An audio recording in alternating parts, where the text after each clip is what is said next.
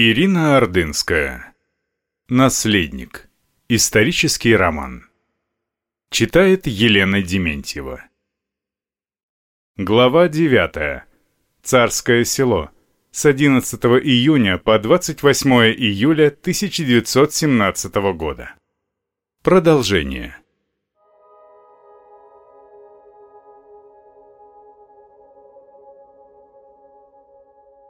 С каждым днем становилось яснее, что отъезда из царского села не избежать. Это уже открыто обсуждали все. Керенский, который теперь каждый день навещал царскую семью, говорил с государем только об отъезде. После развала Временного правительства и на время формирования нового он поселился в одном из флигелей в царском селе. Он уехал в столицу только после 25 июля, когда все узнали, что образовано новое правительство с ним во главе. Впрочем, к Керенскому во дворце давно все привыкли. Он больше не только не раздражал государя, но стал для него достаточно интересным собеседником. Императрица, с которой министр был любезен, постоянно делал ей комплименты, постепенно стала считать его достаточно милым, а на его страсть к произнесению речей перед слугами и солдатами просто перестала обращать внимание, Мало ли у кого какие слабости. И все понимали, что он не лукавит, говоря, что царской семье опасно оставаться в такой близости от бунтующей столицы. Алексей знал, что рано или поздно их увезут, может быть, далеко. Он видел, как краснели глаза сестер и мамы при одном намеке на то, что вскоре придется покинуть родной дом. В чем-то их можно было понять, но возможность вырваться, наконец, из дворца, туда, в мир, где кипела настоящая жизнь, для него сейчас была самым сокровенным желанием. В этом его не понимала даже непоседа Анастасия. Ее пугала неопределенность. Какая разница, спорил Алексей с сестрой, когда они гуляли в парке, куда нас повезут, даже если не в Ливадию, хотя лучше всего поехать туда. Это же настоящее путешествие, приключение. Почему ты ноешь? «Посмотри», — княжна показала глазами на дворец, на пруд, на детский остров. «Тебе не жаль отсюда уезжать?» «Я тут все знаю. Мне тут надоело», — не соглашался он, осмотрев липовую аллею, по которой они шли, и, оглянувшись на дворец, с упорством повторил. «Надоело! Надоело!» «Ну и ладно», — разозлилась Анастасия, снимая шляпу, под которой прятала короткие, едва отросшие волосы. Ей было жарко, и она стала размахивать ею, как веером. «Даже разговаривать с тобой не хочу. Ты ничего не понимаешь, маленький еще», привела она самый обидный для брата аргумент из всех возможных. «Да сама ты!» — тот даже захлебнулся словами от возмущения. «Тоже мне большая нашлась. Иди к сестрам!» — зло бросил он, уже убегая назад по аллее. От обиды Алексей долго не мог успокоиться. Что за привычка была у Анастасии постоянно выводить его из себя? Чтобы успокоиться, он пошел вглубь парка и забрел туда, где среди близко друг от друга растущих кустов с ночи не успевала растаять прохлада. В этой тени приятно было недолго посидеть, но здесь, оказалось, обитала еще и противная сырость, поэтому пришлось идти дальше. Кусты сменили березки, такие все свежие, беленькие, что хотелось их потрогать. Однако в этот момент Алексею неожиданно попался на глаза гриб, большой подберезовик с красной шапочкой и влажной ножкой в черточках. Невозможно было не поддаться искушению, пройти мимо, пришлось его сорвать. Из-за гриба нужно было возвращаться во дворец, чтобы его кому-то показать, или, может быть, даже подарить его маме. Цесаревич нес гриб так бережно, нежно, боясь его повредить, что совсем не смотрел по сторонам и заметил своего знакомого солдата Васю, когда до того оставалось несколько шагов. «Здравствуй!» — обрадовался Алексей. «Давно не виделись. Почему ты у нас в карауле не бываешь?» «Да другие дела находились», — напустил на себя серьезность солдат. «Ух ты, какой красавец!» — заметил он гриб и сразу забыл о том, что решил поважничать. «А пахнет как!» — засиял цесаревич. «Понюхай!» — сунул он гриб под нос Васе. «Лесом пахнет», — вдруг паник тот. «Домом. Я по грибы часто ходил. Наберу, мать их пожарит на масле домашнем. Она сама его взбивает. Ничего вкуснее нет. «Взбивает?» — удивился Алексей. «Это как?» «А вот так», — грустно вздохнул солдат. «Ступка у нее деревянная с крышкой. В ней прорезь. палка внутрь через нее вставляется. Если туда-сюда палкой колотишь сливки, в конце сверху масло сбивается. Свежее, самое вкусное. Вам не дают такого?» – удивился он. «Не дают», – пожал плечами царевич. «Папа на уроках сейчас рассказывает мне, какая у нас страна большая. Вот бы самому везде побывать. Теперь-то, наверное, не дадут вам». «Теперь да», — согласился Алексей. «Знаешь, а давай я тебе гриб свой отдам. Хочешь? Мне он ни к чему». «Не знаю», — растерялся Вася. «Ну, давайте, отнесу на кухню, в суп, для запаха». Цесаревич торжественно и аккуратно уложил гриб на большую мозолистую крестьянскую ладонь солдата. «До свидания, я пойду, а то меня искать начнут», будто извинился он, направившись к дворцу. Ему так хотелось спросить Васю о лебедях, о том, что как же так получилось, что они убили их всех. Но он сдержался. Алексей заставил себя поверить в то, что этот симпатичный молоденький солдат не намного старше его самого не знал о случившемся. Потому что если и он убивал птиц, тогда вообще непонятно, как дальше можно было бы жить. Вася не знал, решил раз и навсегда для себя цесаревич, запретив себе сомневаться и когда бы то ни было задавать солдату вопрос о лебедях.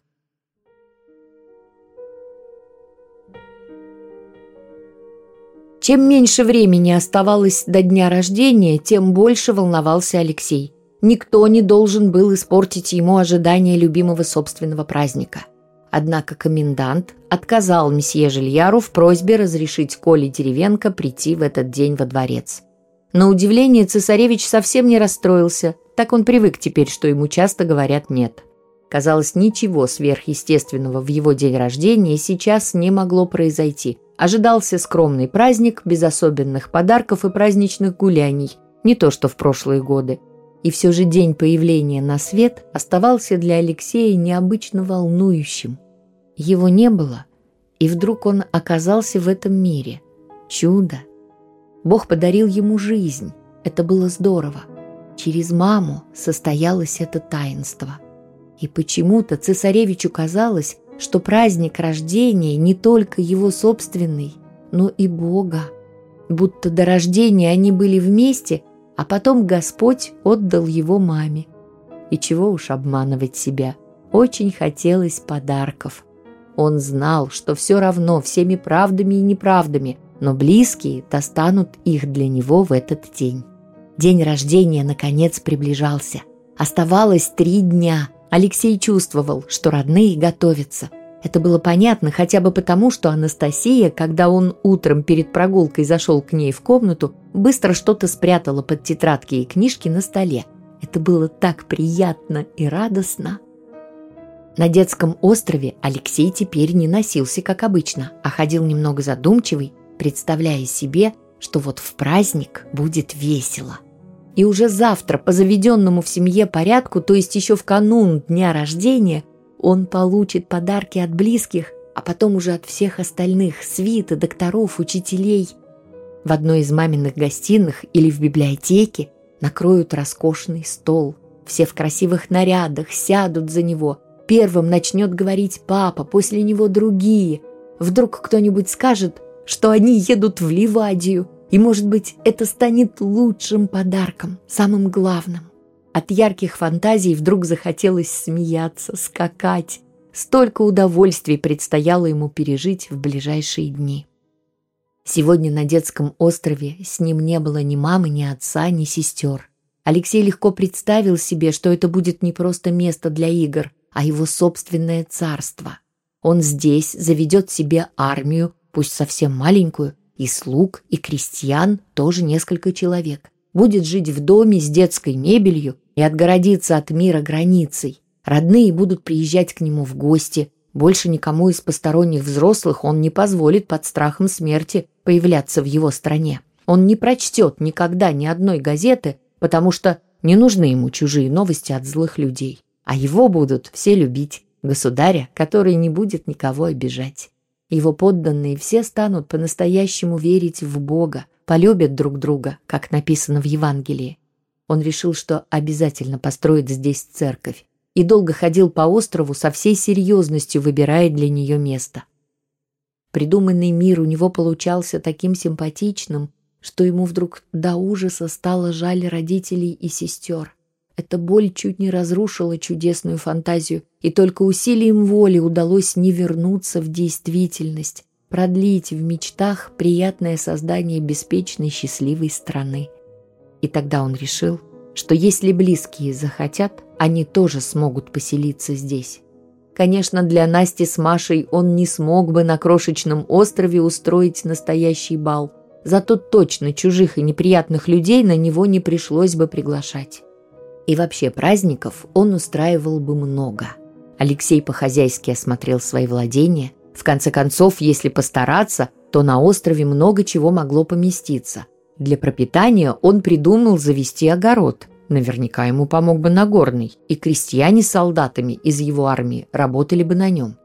Вот теперь овощи и зелень с их огорода в парке каждый день появлялись у них на столе и казались ему особенно вкусными – а еще можно было посадить небольшой фруктовый сад. Алексей так размечтался, что начал разговаривать вслух сам с собой и не заметил, когда на острове появилась Мария. «Ты чего?» – спросила она испуганно, вернув его к действительности. «Что?» – не понял он. «Почему ты разговариваешь вслух, когда вокруг никого нет?» «Да так», – смутился он немного, но ничего не стал объяснять. «А тебе чего?» «За тобой прислали, прогулка заканчивается», – пожала плечами сестра. Сама бы я не стала плыть за тобой сюда на лодке, не бойся». В ее голосе прозвучала обида. «Прости, я задумался», — извинился цесаревич. «Ладно, ничего, я уже привыкла. Настя снова со старшими. Надо мной они смеются, называют тютей. Знают, что не могу долго на них злиться, вот и пользуются. Сначала просят меня о чем-то, а когда я помогу, еще и обзываются». «Давай посидим немного», — предложил Алексей, опускаясь на траву у берега. Смотри, вода зеленеть начинает. Он бросил несколько камушков в темную густую, словно суп, воду. Тихая заводь у острова в конце июля уже начала готовиться к осени. В ней набралось много ряски, которая радовала разве что изредка прилетавших сюда уток. Вокруг никого не было, поэтому Мария без стеснения сняла свою шляпу, обнажив короткие волосы. Алексей подумал, что ей к лицу такая странная прическа – Пухленькие, со здоровым румянцем щеки и блестящая кожа, словно светящаяся изнутри, что называется «кровь с молоком», делали ее очень похожей на русскую красавицу, какими обычно изображают художники. Вчера Настя после купания вся зеленая была, вымазалась в этой грязной воде, а я не купаюсь, мне противно», — скривилась Мария, разглядывая заросший пруд. «Ну и зря», — не согласился с нею брат. Зелень не смыть можно, зато вода — это не как в ванне, непонятная, прозрачная и бесцветная. Это как будто живая. А водоросли, между прочим, птицы и рыбы едят. Мне когда-то доктор Боткин рассказывал. Говорят, он сегодня вернулся. «Правда?» — обрадовался цесаревич. «Здорово! Может быть, тогда и Сига вернется, и Аня, и Лили, и Рита!» Перечислив несколько отсутствующих близких, он вдруг паник, понимая всю несбыточность таких желаний. «Нет», — покачала головой Мария, — «наверное, никто больше не вернется. Все говорят, что еще немного, и нас увезут отсюда. Таня сказала, что не вся свита и слуги из тех, что остались, с нами поедут, только некоторые. Но это ничего. Главное, чтобы нас за границу не отправили. Оля с Таней никому не говорят, но уже собирают вещи, мама тоже. А мне, если в Ливадию поедем, вообще никаких вещей не нужно. Знаешь, Маша, Алексей встал, увлекая за собой сестру, взяв ее за руку. «Ты никого не слушай. Никакая ты не тютя. Сами они. Ты хорошая, добрая и умная». Мария просто засияла от удовольствия. Когда Мария с Алексеем присоединились к остальным арестованным, возвратившимся с прогулки, ланч был уже накрыт. Сегодня императрица распорядилась поставить стол в своей кленовой гостиной. Трапезу приготовили только для царской семьи, приглашенных не было. Алексей после прогулки с аппетитом съел кусок курицы с салатом и свежей капусты с огорода. За столом никто не разговаривал, скорее всего потому, что все проголодались, набродившись по парку, а император после тяжелой работы. Они с князем Долгоруковым срубили большую сухую ель и даже успели распилить ее на дрова. Государыня, несмотря на то, что из дворца не выходила и провела целое утро в собственных покоях, слишком уж жаркие стояли дни, поддавшись всеобщему аппетитному постукиванию вилками, тоже с удовольствием ела макароны, специально для нее приготовленные. Когда на большом подносе принесли запеченную под белым соусом рыбу, цесаревич, не дождавшись, пока лакей положит ему кусочек, быстро сгреб вилкой две части рыбы посимпатичней из середины блюда. Мама укоризненно посмотрела на сына, но замечаний делать не стала, порадовавшись, что, наконец, после болезни к нему вернулся обычный аппетит. Но прервав из-за Алексея свой завтрак, она не продолжила есть любимые макароны. Ее внимание сосредоточилось на склоненных к тарелкам головах детей. Было что-то щемящее в виде бритых голов дочерей. Никак к этому не получалось привыкнуть. Стоило ей забыться, и она каждый раз внутренне вздрагивала, наткнувшись взглядом на их лысины. Кажется, странный вид девочек не имел прямого отношения к их теперешнему положению, однако бритые арестантские головы нет-нет, невольно, но приходили на ум императрицы. Она даже злилась на себя за эти ненужные мысли, отгоняла их. Но от чего-то иногда у нее сжималось сердце. Дочери вдруг начинали казаться ей с этими прическами, вернее, с их отсутствием, бедненькими и униженными. Сейчас оставалось одно — быстрее отвести глаза от их головок. После десерта, состоявшегося из свежих ягод и желе из них же, как обычно во время ланча, когда не было гостей, никто из-за стола не встал. Вскоре слуги подали кофе в чашечках. Государь с удовольствием закурил и принялся рассказывать сидевшей рядом жене о прогулке. «Мы с Валей едва успели отскочить», — махнул он рукой, изображая быстро падающее дерево, которое они срубили с адъютантом. «Но распилить бы его мы не успели, тем более порубить на дрова, если бы нам не помогли солдаты. Сегодня был хороший караул».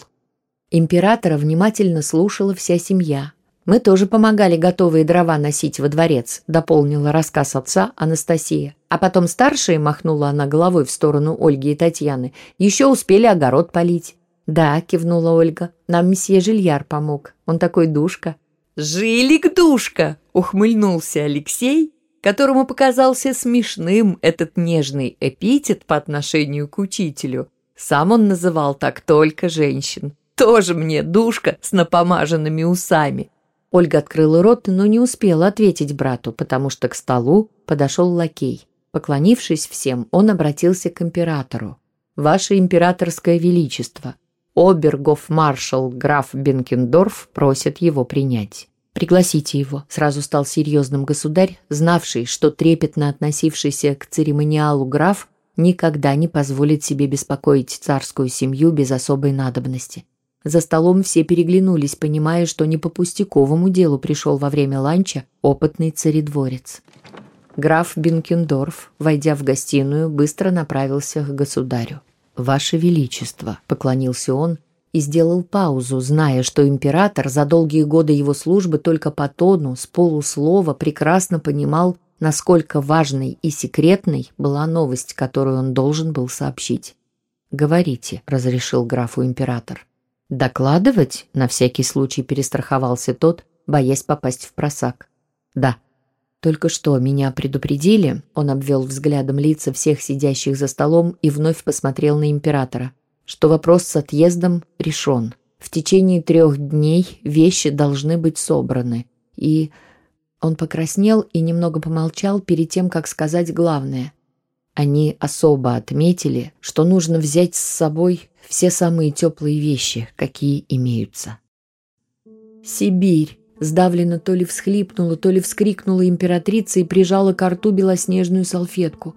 Княжны в растерянности переглянулись. Татьяна погладила маму по руке, стараясь ее успокоить. «Значит, в Ливадию мы не едем», — подвел итог император, сказав вслух то, о чем подумала вся семья. «Известно, куда именно нас отправляют», — поинтересовалась государыня, взяв себя в руки. «Никак нет, Ваше Величество», — поклонился ей обергов-маршал. «Мне было сказано, что пункт назначения арестованные узнают только в дороге. Сейчас нужно составить списки отъезжающих. Временным правительством строго ограничен круг лиц, которые могут сопровождать вас». «Мама!» — не смогла сдержать слез эмоциональная Ольга. «Ну почему не в Ливадию?» «Мы так мечтали жить в Ливадии!» — захныкала Анастасия. Кажется, знали, что скоро уезжать, и все же так неожиданно Мария с досадой отодвинула от себя пустую чашку. Сестры посмотрели на всегда самую решительную и мужественную Татьяну, но та сидела потерянная, отсутствующим взглядом уставившись в чашку с кофе. «Да что вы все!» – удивился общему унынию Алексей. «Неужели вам тут не надоело? Это же путешествие. Пусть не в Ливадию, зато новые места посмотрим. Тут ведь уже умереть от скуки можно». «Алексей, помолчи», – не выдержала императрица. «Как я понимаю», – подвела она итог, – «нам нужно срочно складывать вещи». «Павел Константинович», – император ласково обратился к графу, Через полчаса я жду вас в новом кабинете, чтобы обговорить детали отъезда и составить список лиц, которые будут сопровождать нас. Слушаюсь, Ваше Величество, граф поклонился. Позвольте идти. Да, идите. И попросите князя Долгорукова присоединиться к нам. Слушаюсь. Перед уходом еще раз поклонился обергов-маршал. Император помог жене взойти на антресоль, возвышавшуюся над гостиной, где у нее располагался столик для рукоделия, и где они могли спокойно поговорить о случившемся, не боясь, что их услышат дети. Алексей выбежал из-за стола. «Ну что вы скисли?» – набросился он на сестер. «Вам бы только дома сидеть! Вокруг столько интересного! Вы в Сибири были? Не были! Так чего плакать?» На следующее утро во дворце забурлила жизнь. Слуги с такой скоростью носились по помещениям, что казалось, их стало в несколько раз больше, чем было раньше – в покоях императора, императрицы, детей и свиты появились разных размеров деревянные ящики, наскоро сколоченные плотниками, а также большое количество сундуков, чемоданов, саквояжей, коробок. Непонятно было, где вся эта масса сумок до этого была спрятана. Наверное, нужен был еще один флигель, чтобы все это хранить. Вместе с царской семьей из свиты и слуг в дорогу собирались почти 50 человек, и хотя приехавший утром Керенский уверил, что через три месяца, когда волнения в Петрограде улягутся, все смогут вернуться снова в царское село, каждый старался взять с собой побольше вещей. В конце концов, раздосадованный Керенский распорядился, чтобы сопровождавшие царскую семью лица упаковывали исключительно личные вещи – два, ну максимум три места багажа, не больше, чем особенно расстроил дам из окружения Ее Величества. Императрица, которая не хотела расставаться даже с малой частью вещей, составлявших уют ее гостиных, было обещано прислать позже то, что нельзя будет увезти. Поэтому слуги с раннего утра в гостиных государыни паковали все ценные вещи, вазы, скульптуры, фарфоровые и бронзовые статуэтки, шкатулки, разных размеров и цветов вышитые подушечки, ширмы, ковры и коврики и тому подобное. Отдельно в специальные ящики укладывались дорогие для хозяйки картины и многочисленные фотографии. Императрица лично перебирала книги, с пристрастием отбирая те, которые обязательно хотела бы взять с собой, особенно необходимые ей для преподавания детям священного писания. Самые ценные вещи и драгоценности она упаковывала сама, доверяя в этом деликатном деле только старшим дочерям. Позавтракала вся семья на скорую руку, потому что за два оставшихся дня собраться для переезда было очень даже непросто. Алексей, которому на самом деле заняться было нечем, потому что его вещи собирали Жильяр и Нагорный с помощью лакеев и горничных, путался у всех под ногами. «Месье Жильяр, а нельзя взять все мои игрушки, не разбирая?» – обвел он рукой игровую – «К сожалению, нам не позволит», – устало отвечал учитель, потому что это был уже сотый вопрос цесаревича. Количество багажа ограничено, поэтому, Алексей Николаевич, может быть, вы сами отберете в этот ящик то, что хотите. Пусть лучше Нагорный все сложит. Он лучше меня знает, что с собой стоит брать, отмахнулся цесаревич, которому вовсе не улыбалось перебирать вещи. Я ему скажу, выскочил он из комнаты. Жильяр с осуждением покачал головой. Через несколько минут, спустившись на лифте на первый этаж, Алексей уже заглядывал в кабинет к отцу. Тот был один и сосредоточенно укладывал какие-то бумаги в огромный саквояж. Цесаревич помялся, но все же решил зайти. «Ты что-то хотел, Алексей?» Так строго спросил император, что ничего не оставалось, как ретироваться. «Нет, папа, ничего, прости».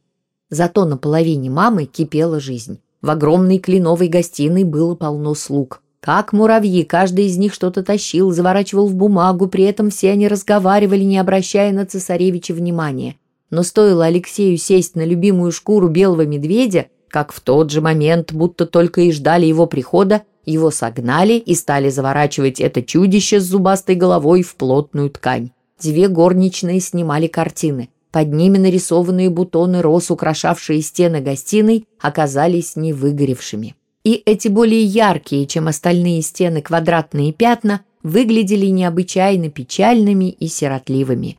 Вещи стремительно исчезали с годами занимаемых мест, из-за этого дворец на глазах будто терял свое достоинство, из роскошного царского жилища превращался в обычный, покинутый за ненадобностью дом.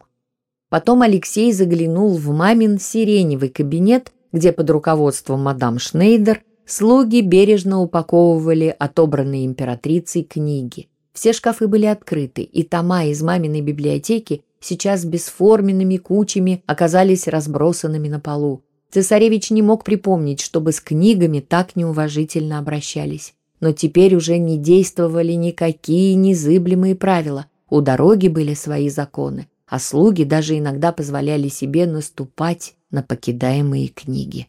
Маму Алексей нашел в их с папой спальне. Она собирала иконы, и помогала ей комнатная девушка Нюта.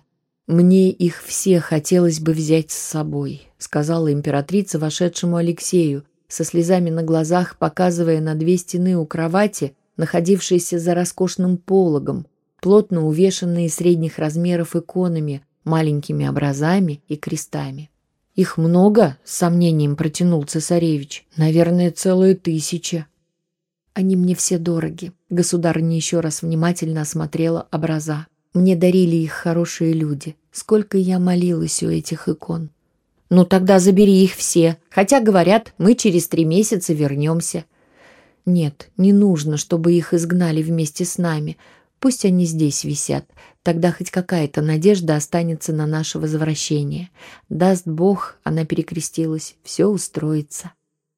Оставив маму в растерянности, никак не могущую выбрать иконы, которые она хотела бы взять с собой, Алексей решил вернуться на второй детский этаж к сестрам, которые под присмотром Фрейлин собирали свои вещи.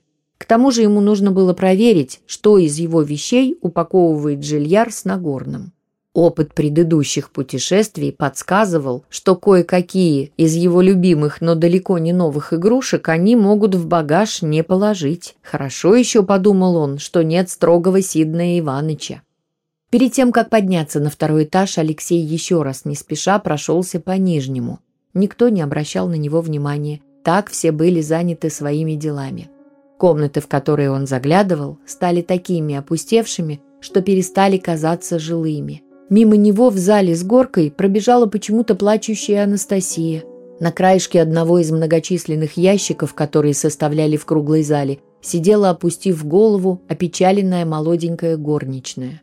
Караульный у лестницы неловко переминался с ноги на ногу, постоянно мешая людям, сносившим багаж вниз с верхнего этажа.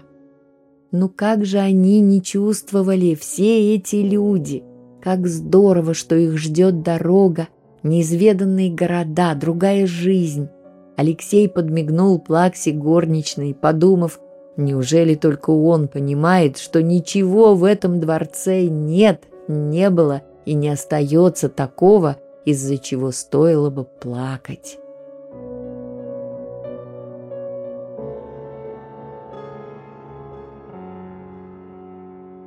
Продолжение следует.